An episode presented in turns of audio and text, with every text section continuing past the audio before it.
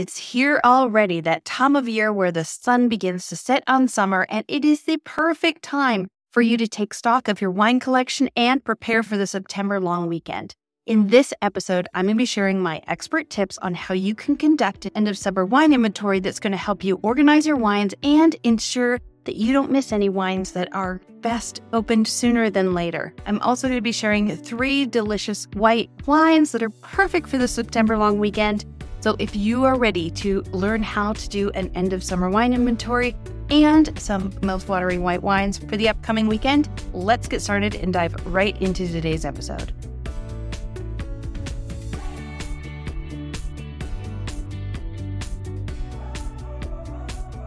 Hi, everyone, and welcome to the Wine Shop Talk. I'm your host, Sommelier Aronozer, and I'm so happy that you're here with me today. If we haven't met before, it's lovely to have you here, and if we have, welcome back. Now, for those of you who are new, you should know that I've been a professional sommelier for over 20 years now, and it's my passion and my privilege to make learning about wine not only fun and easy, but also practical, meaning I want to make sure that you leave every single episode with some real life tips that you're able to put into use right away and are going to help you find wines that you are going to love and enjoy. So, before I get into sharing my tips with you on how to do an end of summer wine inventory, I just want to say that I am by no means rushing the end of summer. I am loving the warm summer days, but I also am a lover of fall. So, this is that time of the year where I'm sure some of you are in between, where the days are a little bit shorter and things are changing a little bit. Maybe the nights are just a little bit cooler than they were a few weeks ago. So you're starting to think about fall. I also want to take this time to remind you that September 1st does not mean we stop drinking white wines, which is exactly why I have three delicious white wines to share at the end of this episode with you and some food pairing ideas for each one as well. I just wanted to put that out there that just because I'm talking about the end of summer does not mean that I am wishing for the end of summer. So, first, let's talk about why it's important to take an end of summer wine inventory. Now, during the summer, you probably did some entertaining. Maybe people came over and brought some bottles of wine. And so, through the summer, your wine rack has probably ebbed and flowed and had new wines brought in and changed. And maybe you've lost track of exactly what you had. Maybe you've gone off on vacation or to the cottage. And so, at the end of summer, you're going to be merging all of these wines that maybe you've had in a couple of different locations if you are coming back from the cottage or a place where you're on vacation. And here's what's so important I always recommend that you do at least two wine inventories every year, one being before the holidays or in January, depending on when you like it. So you're going to do a winter inventory, but also a summer one. And the summer one, especially, I find is the time of year that you find wines that you need to know about should be opened sooner than later. And what do I mean when I say this? So, when we're looking at rosés, crisp white wines, we have certain wine styles that should be drunk and enjoyed more youthful than aging. So, these are the wines you want to make note of when you're doing your inventory and write down a list of, hey, I probably want to drink these wines within the next six months. I want to make sure I open these first. Because if you're like me, I'm completely guilty that I will go to the wine store and I will pick up more wines because it's a guilty pleasure of mine 100%. But also, you forget about what you have at home. So, taking an inventory is really going to make sure that you know what wines you have and also what wines you want to drink in the next six months, especially those crisp white wines, lighter style reds, and of course, the beautiful rosés.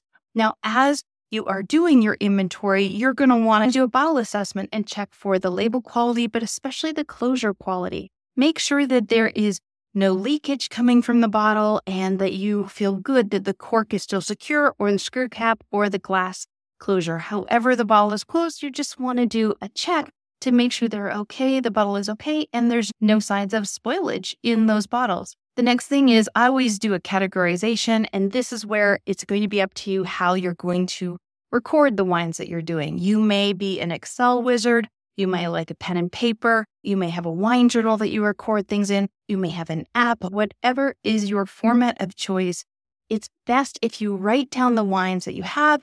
And I group them into big categories first. So reds, whites, sparklings, and then sweet or dessert styles, depending what you have. And then you're going to write down the name, the title. Here's where you might write down a note for yourself of we need to drink these soon.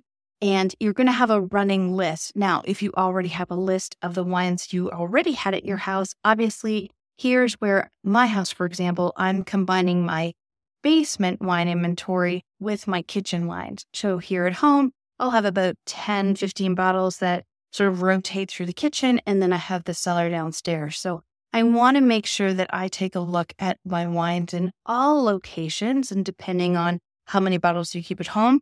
And again, I want to make a note for myself and pull out some of those wines to say, hey, I want to make sure that I am drinking these in the next six months so that I experience them at their best. It's really easy to forget about a bottle of wine that you had, maybe gets pushed to the back of the shelf or moved around in the rack, and you completely forget about it. This is also where I really love business dots. And if you've been listening to me for a bit, you may have heard me mention this before, but those little mm-hmm. business dots, so red, yellow, blue, green, you get them, they're stickers. I like to use them on wine bottles. And what I'll do is I'll put them on the wine bottles. Green means drink, yellow means ask me first, red means don't touch this or your dad.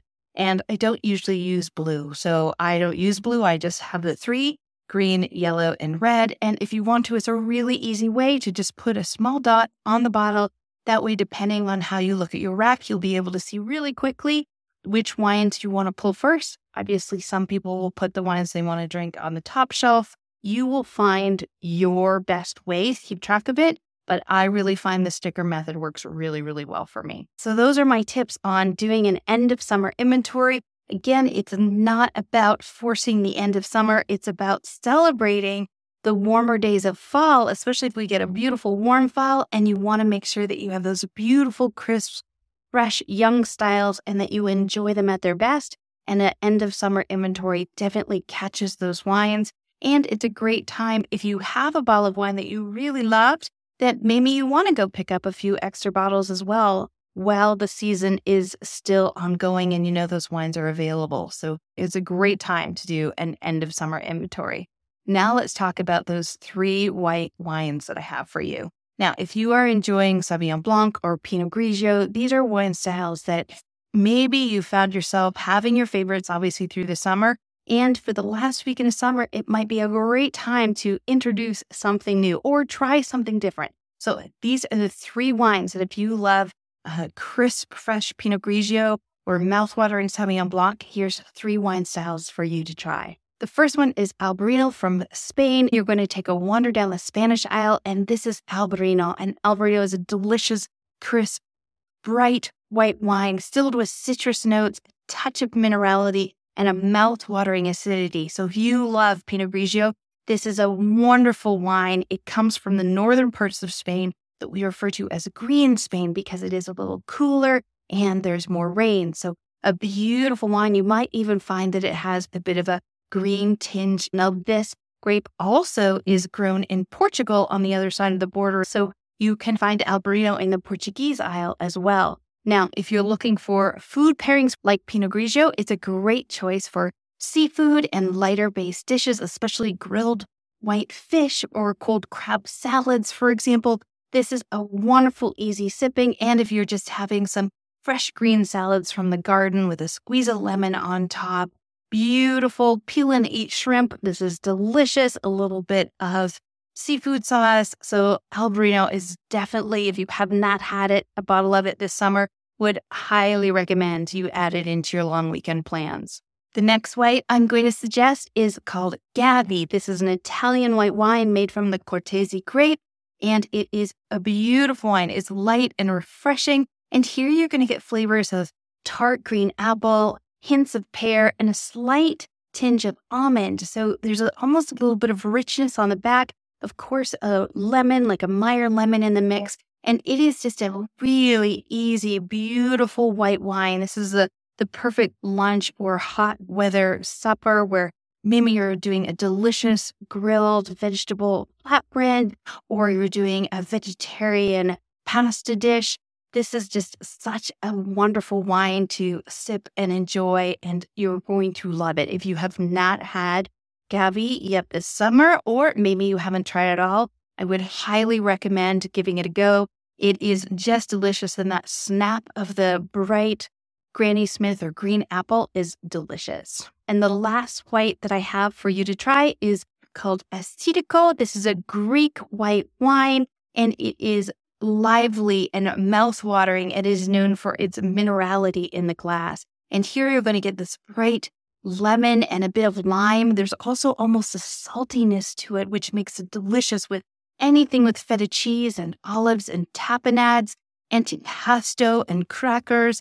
If you're having a wonderful clam linguine, for example, or anything with that briny sort of seafood saltiness that comes through, it is delicious. So Assyrtiko is definitely a white grape that is wonderful. And if you haven't had it before, I would highly recommend. I also want to say that this wine may seem very economical in that many people might not know about it. And so you're probably going to find that it is at an excellent price for you to try. But those are three delicious white wines for you to try on the long weekend. So we have the delicious Albarino, we have a wonderful Gavi, and the mouthwatering Assyrtiko. So you have three wonderful white wines to enjoy the last official long weekend of the summer. Let's just recap what we talked about today. I gave you some tips on doing an end of summer wine inventory so that you can make sure that you record all of the delicious bottles you have and maybe have been moved around during your holiday season, as well as making sure you make notes of the wines that you want to enjoy in the next three to six months so that you enjoy those wines at their best and really embrace the liveliness of the flavors inside the bottle. And then, of course, I just shared with you three delicious white wines that you'll be able to sip and enjoy the lazy days of this long weekend. Now, I've covered a lot in this episode, and for the wine styles that I've talked about, you're going to find those in the show notes. So you don't have to worry about trying to remember them. You'll just be able to pull up the show notes, and the food pairings will be with them as well. So just check out the show notes below for those three white wines that I shared in this episode. You're also going to find links below where you can find information on two books that I have the Newlywed Wine Journal and 10 fun wine tastings that you can do at home. So you're going to find information on those as well. I want to thank you for hanging out with me today. Don't forget to like, share, and subscribe so you never miss an episode. New episodes come out every Tuesday. And if you have any questions or comments, come say hi on Instagram or TikTok. You'll find me at Wine Girl Academy. And if you do have any questions or a pairing you'd like some insight on, then feel free to reach out to me at hello at winegirlacademy.com. And that email will come to me directly and I'll be happy to get back to you. On that note, I want to wish you a wonderful long weekend. Cheers to you. Bye now.